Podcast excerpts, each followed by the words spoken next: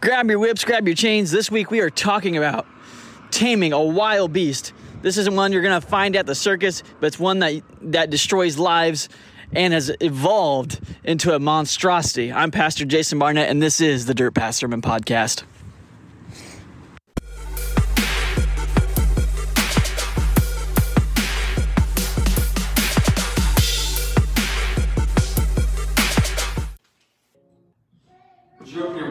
Me to the book of James? We're continuing in part two of our series, Things to Think About.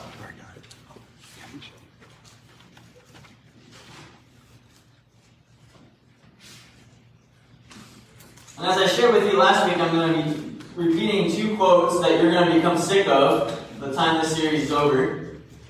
Uh, the first one is from a pastor named Kevin Kevin Myers, and it became a Facebook meme that was popular among us clergymen and women uh, because it's true.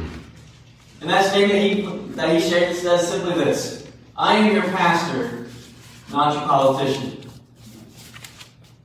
And if you come here and you're expecting me as your pastor to tell you who you should vote for and how you should vote, then you have come to the wrong church because that's not who I am. That's not what I'm called to do. I'm called to share with you the Word of God because that is the standard by which we as Christians are to live our lives by. Uh, the Apostle Paul, he writes to the Philippian church, he says, he tells them, You are to conduct yourselves in a manner worthy of the gospel. That means live your life worthy of the calling that Jesus has called out to you. And that's more what I'm concerned about.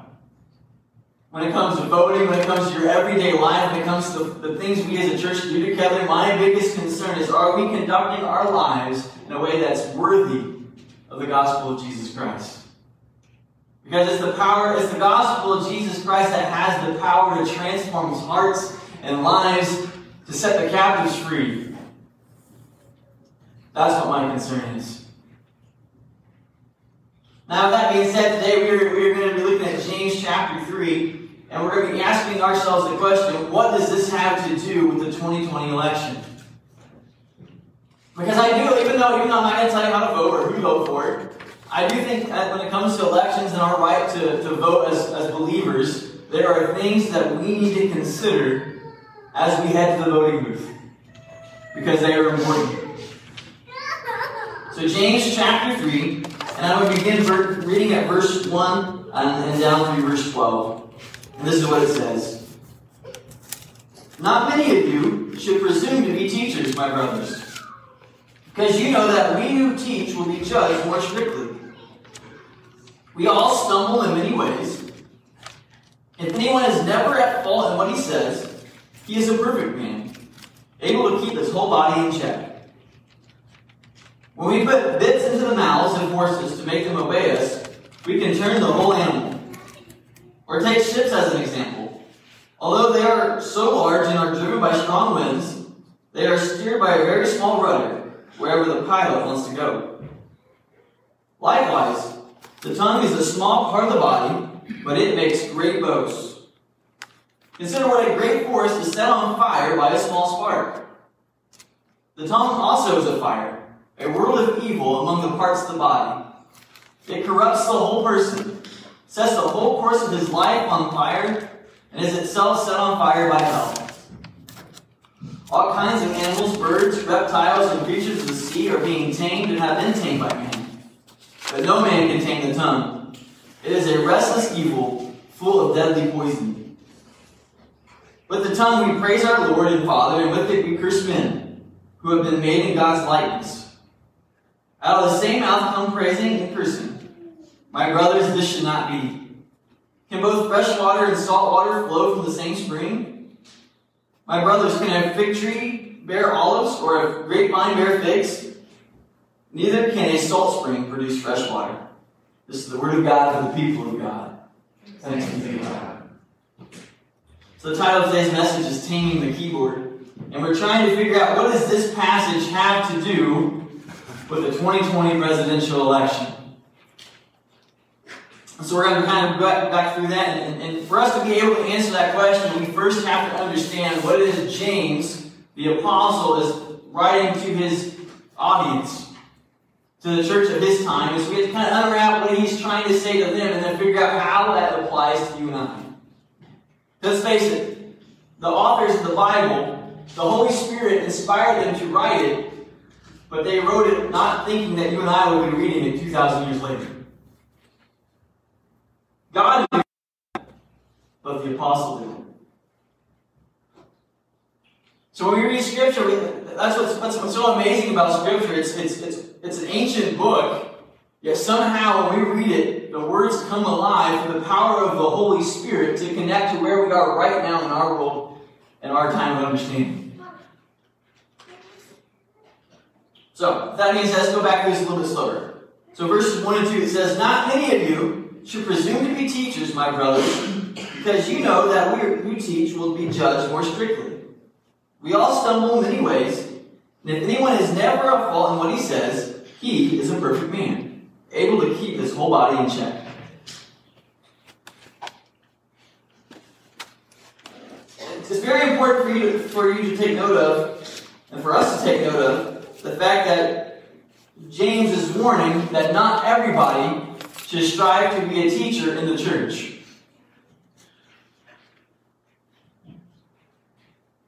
The reason being is teachers get judged a little bit stricter. It's not that we, the teachers of the church, get judged by a different standard than everybody else. The standard doesn't change just because you're the pastor or because you're a church board member or a Sunday school teacher. No, it's the same standard as everybody else. But we get judged more strictly. Why? Because our words influence other people. People come to us listening to what we are instructing them from the Word of God, and they take it to heart and they live their lives according to what we say. It's whether we're right or wrong. That's a heavy weight. That's a heavy burden for us to, to, to, to shoulder. And it's one we can't do alone. It requires the Holy Spirit being active in our lives. So the standard we get judged by isn't a different standard as teachers, it's the same one as everybody else. We're just going to be judged a little bit more strictly because why? Because the way we, the things that we say, the things that we teach, direct other people.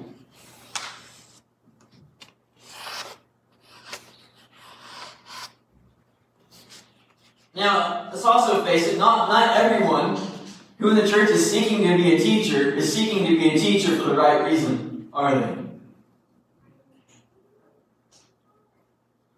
I know some who had been, made the decision to become a pastor simply because they didn't think they'd have to work very much. Well, were they wrong?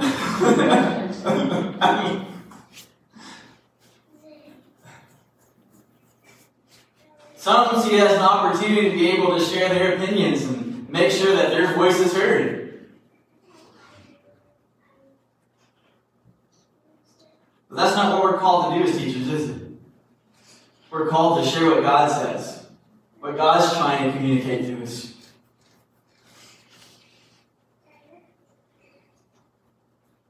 So when James writes this is a warning. This is a warning to those who might seek to be teachers in the church for the wrong reason. He's letting them know, hey, if you're thinking about being a teacher, it's not all glorious. It's not all wonderful. You know, I, I used to really enjoy, as an associate, doing pulpit supply at other churches. The main reason was I would go to that other church and I could say whatever I wanted from the pulpit, you know, as long as it was with God's word. But at the end of the day, I went home. I didn't have to deal with it. I could smack you in the face with the word and just be like, oh, that's good enough. See you later. But when you're the pastor and you smack people in the face with the word, you gotta stay there and deal with it in the aftermath.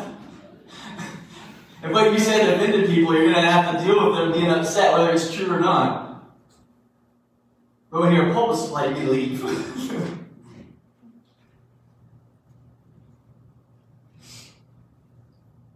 So there's a warning. If you're doing it for the wrong reason, don't do it because you're going to be judged by a different standard. If God's calling you to teach, if God's calling you to instruct others through His Word, then by all means, you do not stoop to do anything else. But if He is not calling you to be a teacher of His Word, do not then do not take that burden on for yourself because it's not one God is calling you to carry. Now, the reason, another reason why the, the, the teachers are judged more harshly, uh, I said, of course, because our words carry influence. But as a teacher, you naturally just share more words, right? To really instruct somebody else, you have to talk. You have to move your mouth. And words just come out. And the longer you speak, the more opportunities you get to speak, the more the, the, higher the chances, the higher the probability becomes that you might say something that's incorrect and falsely influence somebody.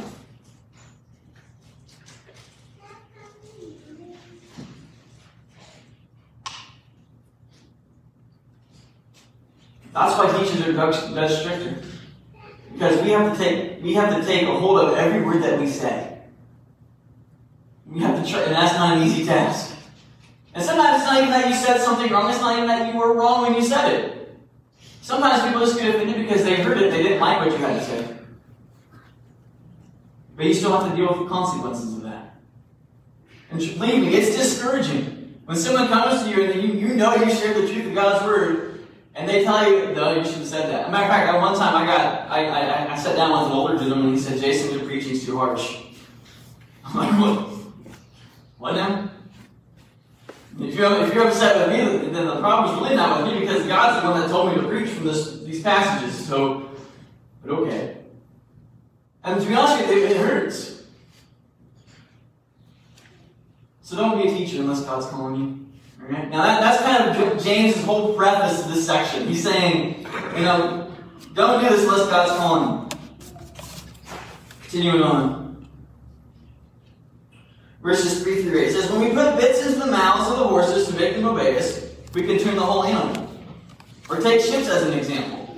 Although they are so large and are driven by strong winds, they are steered by a very small rudder wherever the pilot wants to go. Likewise, the tongue is a small part of the body, but it makes great boasts. Consider what a great forest is set on fire by a small spark. The tongue also is a fire, a world of evil among the parts of the body. It corrupts the whole person, sets the whole course of his life on fire, and is, itself set on fire by hell. All kinds of animals, birds, reptiles, and creatures of the sea are being tamed and have been tamed by man, but no man can tame the tongue. It is a restless evil full of deadly poison. Our words have the power to burn down the entire village. It may not physically light the whole world on fire, but boy, if you say the wrong thing or you say the wrong thing to the wrong person, boy, you got the consequences are, are something else. Think about how many friendships in your life have been ruined simply because of what someone said. That's how powerful the human tongue is. And when Paul is using, oh, or Paul, when James is using the word tongue here, he's not talking about necessarily the, the physical body part. He's talking about the words that you and I use. Our words have the power to bring down words. And what I find fascinating, and, and we, we see all these examples of, of the different animals that mankind has been able to tame, right? That's, that's the example he gives to us. That, that kind of goes all the way back to our creation in Genesis, where, where God gave us the authority and dominion over all of the earth. And out of that, you and I, as human beings, we've been able to really. There's not really any animals that we can't really control, is there? To an extent. There's, there's a few, but most of them, we, we have the power to direct them and, and, and get them to go where we want to. And if, and if not, we just use weapons and get rid of them, right?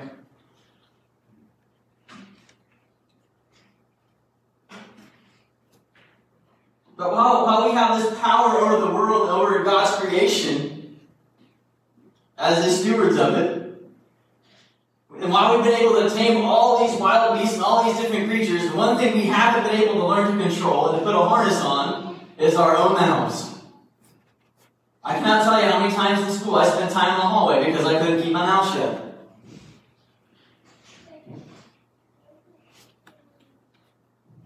Our words have, have the power to burn down whole villages.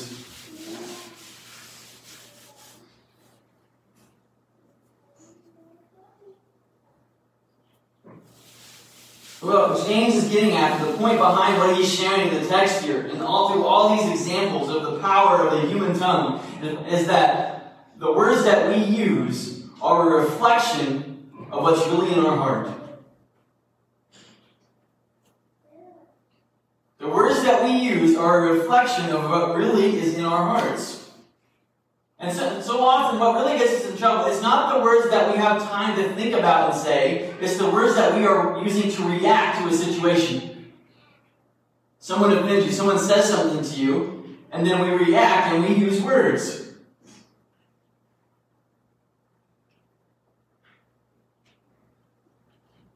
Is your natural reaction, your use of words, is it honoring to God or dishonoring to God?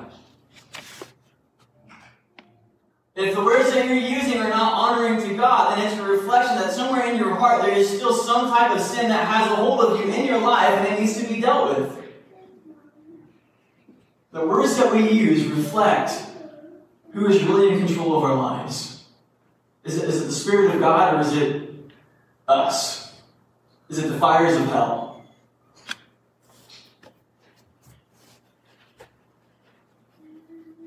And let's face it, a heart that is ruled by sin, it is destined to vomit out a train wreck.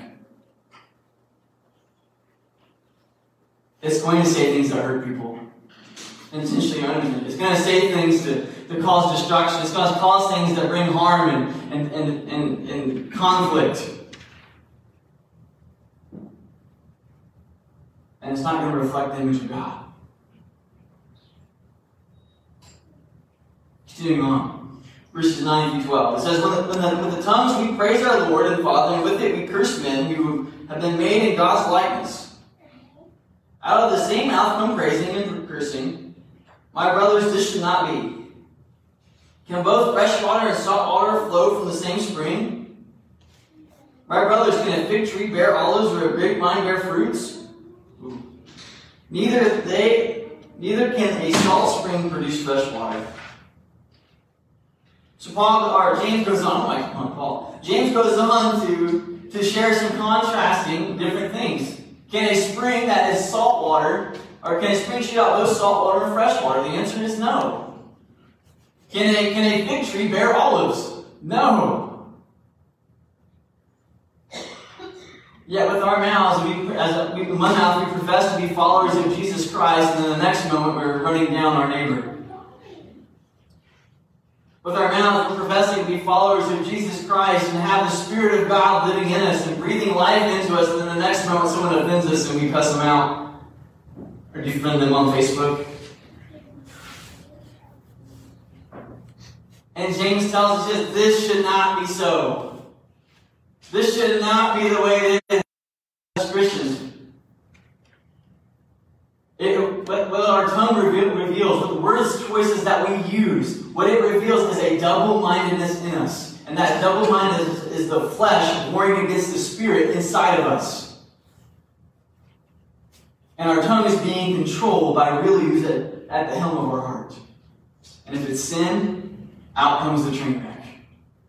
You, may, you might be able to hide it for a little while. You might be able to pretend and, and say the right things for a moment, but when the, when the time really comes and you're really put to the test and you're, you're either acting or reacting to a situation, your true nature, your heart will be revealed in that moment through the choice of your words.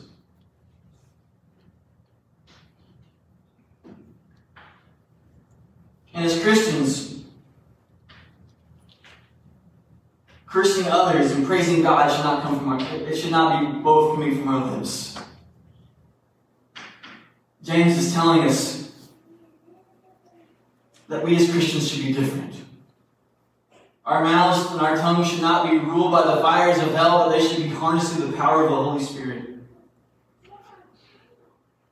He's telling us our tongue should not be inconsistent with our beliefs, nor should our tongue be attacking those who offend us.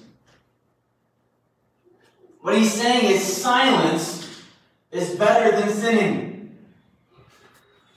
So often what happens is someone has upset us, they've offended us, and we feel like we have to make, we have to, we have to make our voices heard, we need to let them hear us. And so we say slanderous things, we say mean things and cruel things and things that the people of God should never utter from their lips. And then we think God's okay with it. But in that moment, we're not reflecting God, we're reflecting the world. In that moment, we're better off being silent. You say, Jason, that's impossible. That's exactly what Jesus did. Jesus was taken and beaten for no apparent reason. He was brought before some kangaroo courts. They had nothing to keep Jesus on. They had no charges that were actually valid against him. But at no point does Jesus, ever speak up and say, No, you're wrong. No, you got all wrong. Not, not one time does Jesus say that, does he? He stands there in silence because he knows the truth is the truth, whether it's said or not. And he knows the fact of the matter is that God created every human being in his image. And within the very DNA and the fabric of every human is this basic understanding of what really is right and what is really wrong. And those people that were convicting Jesus in that moment knew they were wrong. They knew they were lying. And it didn't matter whether Jesus said the truth or not. They had already made their minds up to do evil. So he was better off just being quiet.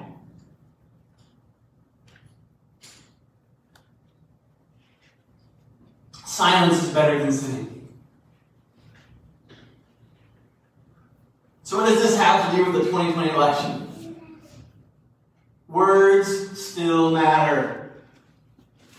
Just because it's an election year does not mean that our words have suddenly lost their value or their purpose. Our words still have value, they still have meaning.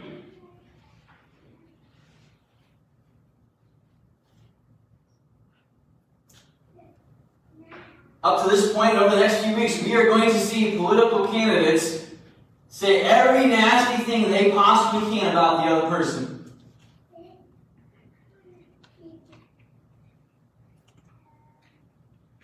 We're going to see the party of the, uh, the opposite party of that candidate. They're going to say every nasty and cruel and, and terrible thing about that person that they can think of to try and help their side win. We're going to see both parties rise up, and they're going to say awful and nasty things about the other one to try and make sure that their party comes out ahead. This is not to be you and I. Because our words as followers of Jesus Christ still matter. We still have a, to conduct our lives in a manner worthy of the gospel. That means the words that you and I choose to use need to be ones that reflect the power of God living inside of us. Yes, I know that other person may be an idiot. But we don't need to tell them that. Yes, we live in a country where we have a freedom, a, a, a, the freedom of speech. We can say whatever it is we want. But you and I, as believers, understand something. That means you and I, we also have the freedom to keep our mouths shut. It's like that old phrase your mom used to tell you if you can't say nothing nice, then don't say nothing at all.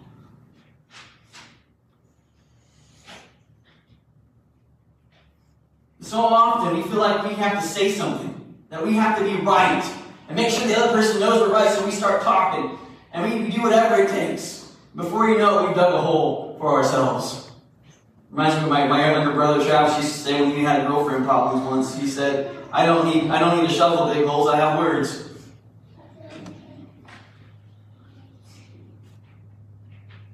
But that's what we do. We use our words to dig holes. Now, now understand something else. In 2020, our tongue has evolved. It no longer is just this thing that's in our face that helps us spew out words. It has evolved now to where it encompasses also our fingers. We have this thing called a keyboard. Right? We use it to type what? Words.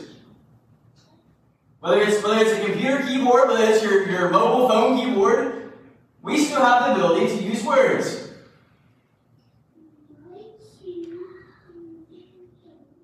Those words still matter. The same standard of holiness applies to you and I when we are on social media and we are talking to other people. We are still called to reflect God to the world. We are still called to use words that are honoring to God and, and, and, and used to edify, encourage, and empower those around us. We are not to stoop to the world's level.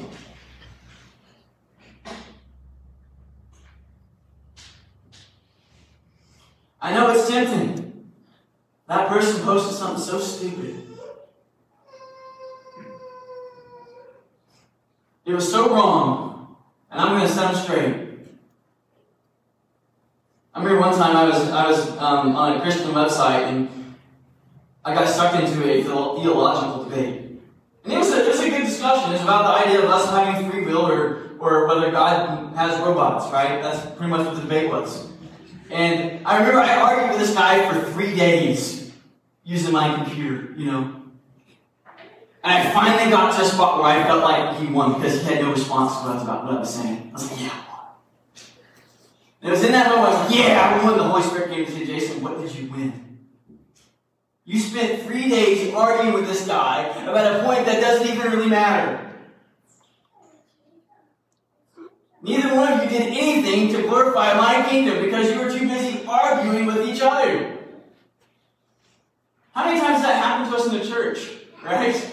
We have a mission to do. We're called to go and see the lost saved, the captive set free, but we get distracted by something someone else said, and we end up fighting and arguing with each other and using hurtful words and hurtful things and causing all these divisions in the church because we are distracted from what really matters. And that's what you and I as believers have to remember. The calling, the, our words still matter. The call of God still matters. The mission is still the same. We are to live our lives and conduct ourselves in a manner worthy of the gospel of Jesus Christ, even in the things we post on social media.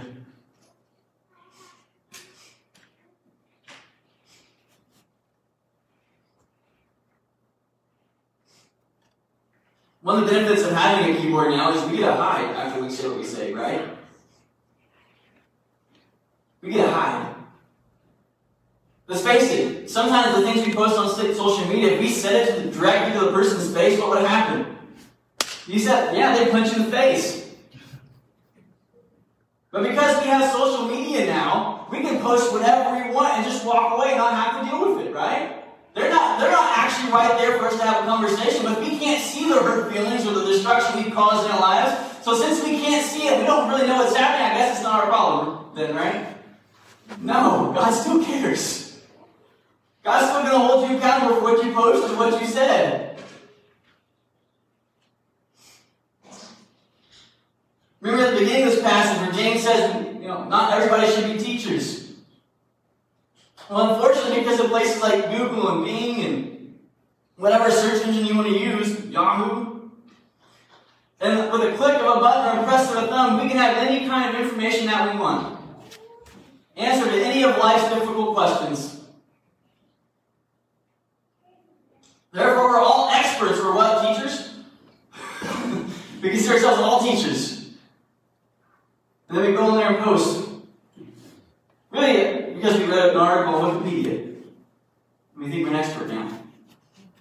Let me, let me ask you something. If you were to go to the doctor and, and, and they're about to put you under for surgery and they say, well, hey, I, have never done this before, but I read an article about it on Wikipedia. Would you let that doctor operate on you? No.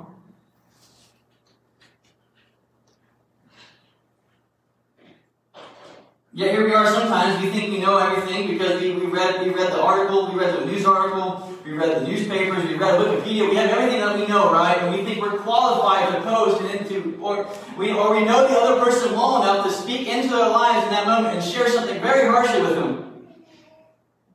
In reality, we don't. No, we are to conduct ourselves, our lives in a manner worthy of the gospel of Jesus. Even though it's with a computer or a mobile keyboard, our words still matter. The things we post, both in response and reaction, are to be consistent with our faith in Jesus. This means if we are not posting to inform, encourage, or empower, then we should be silent. Now, hey, I'm not saying that we can't debate issues. I'm not saying that we can't have tough discussions because those do need to take place. But even in those heated conversations, even in those tough debates and tough conversations, we are to reflect the image of Jesus Christ. That means when it gets heated, you don't resort, you don't take, you don't resort to name calling. You don't resort to pulling up past sins that someone else has committed. Can you imagine if we sat down at the table of, God and, and the first thing God says to us, hey, remember that one time you did this? Remember that one time you did that? He, he pulls out every one of your past sins and lays them out before you and for everybody at the table. He never does that, does he? He invites us to come sit down and dine with him in his presence. And, and if you've confessed your sin, then he doesn't bring it up. He doesn't even talk to you about it. Goes, what sin are you talking about? I don't remember. That's how you and I as believers are to be when we dine, when we sit down together. Whether it's at the table of God, whether it's on Facebook, and even in challenging debates and, and tough discussions, we are to reflect the image of Jesus in the words that we use.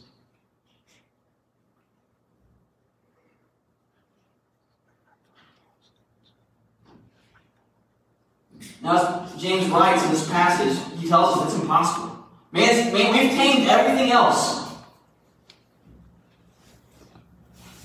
But for some reason, we can't figure out how to, to turn this thing off. We don't know how to put a muzzle on it. We don't know how to control it. And it's impossible for us. And no matter how hard we try, it seems like we're trying to, to do and say the right thing, but for some reason we just keep saying stupid things. We keep saying things that hurt other people or, or damaging to other people we recognize how impossible it is to control. And the truth is, it's impossible for you and I to do it by ourselves. We do not have that power within ourselves to be able to keep our mouths shut.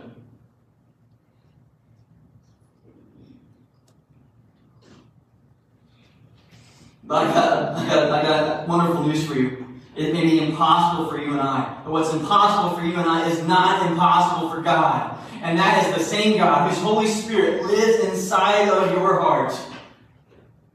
And He can help you to learn how to discipline your mouth, when to speak, when not to speak. One of my favorite stories in the Old Testament is the story of Daniel in the lion's den. Remember what happened? to King Darius is, he makes this hasty decision that, hey, if you, if you pray to anybody else but me, you're going to be thrown into this, lion's den. And sure enough, Daniel gets caught praying, and, and, and, King Darius realizes that, hey, I messed up. This is, this is bad news, but I can't go back on my law now. You got to go into the lion's den, my friend. And the miracle of that story is not what God doesn't come in and change King Darius' mind and have him pull Daniel out, does he? That's not how God does. That's not the miracle story. God doesn't have to have the jerks that, that came up with this, this, this scoundrel of a plan, and He doesn't have them confess their sins and repent and turn from the wicked ways. No, God doesn't do that, does He? That's not the miracle that happens here. The miracle in the story of Daniel and the lion's den is the fact that God goes to the mouths of these lions. Keep in mind, these lions are hungry. These lions are kept for the sole purpose of executing people. That means they don't feed them unless they feed them people. And the miracle of this story, the story of Daniel and the lions, is the fact that the Spirit of God goes to those lions and he shuts the mouths, their mouths, so they cannot devour his servant Daniel. That is the miracle of the story that Daniel and the lions did. And if God can shut the mouths of hungry lions seeking to, to devour the servant of God, just think what God could do if we let his Spirit work in us and through us. He can teach us when to speak and when not to. Because the truth is, so many times our words, we, we, we become more like the lions in that story. We devour one another. We devour our enemies. We devour people that offend us. We devour people that are on the opposite side. But the truth of it is, that is not our job. That's not what you and I are called to do. We are called to reflect the gospel of Jesus Christ through our words. And God wants to shut our mouths so we don't devour one another.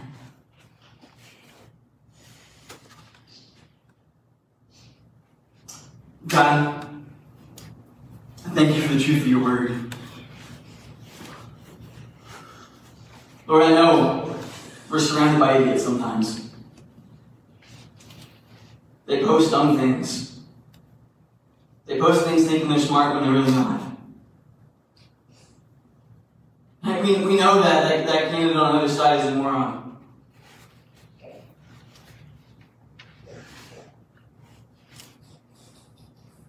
We know that, that they say and do things that aren't glorifying and honor to you, God.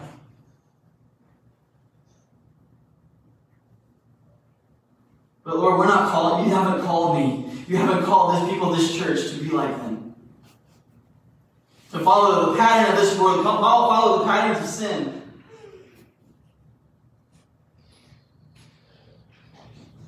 Lord, you sent us your spirit to be set free.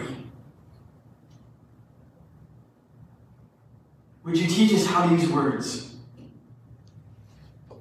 Lord, we don't want our words to be instruments of destruction or defeat. But Lord, we want our words to be, be like yours. Lord God, we were made in your image. And Lord, when you spoke, light was created. When you spoke, the world began to spin into motion. When you spoke, the, the seas separated from the skies, Lord. When you spoke, life became a thing. It became into existence through your word. And God, that's what you want to teach us. That's the power you want to give us with our words to be able to build up, to lift up, to change, to, to encourage, to empower, to implore God. God, would you help us to tame our tongues and to tame our keyboards so they be instruments honoring to you?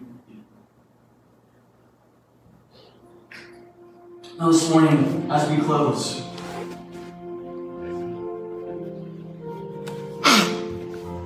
maybe the Spirit checked you for something you said this week.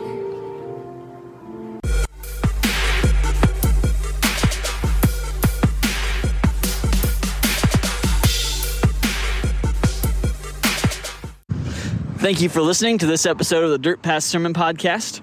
If you live in or near the Greensburg, Kentucky area or find yourself visiting our community on a Sunday morning, please join us at 10:30 a.m. Central Time at Greensburg Church of Nazarene, located at 31 Bluebird Lane.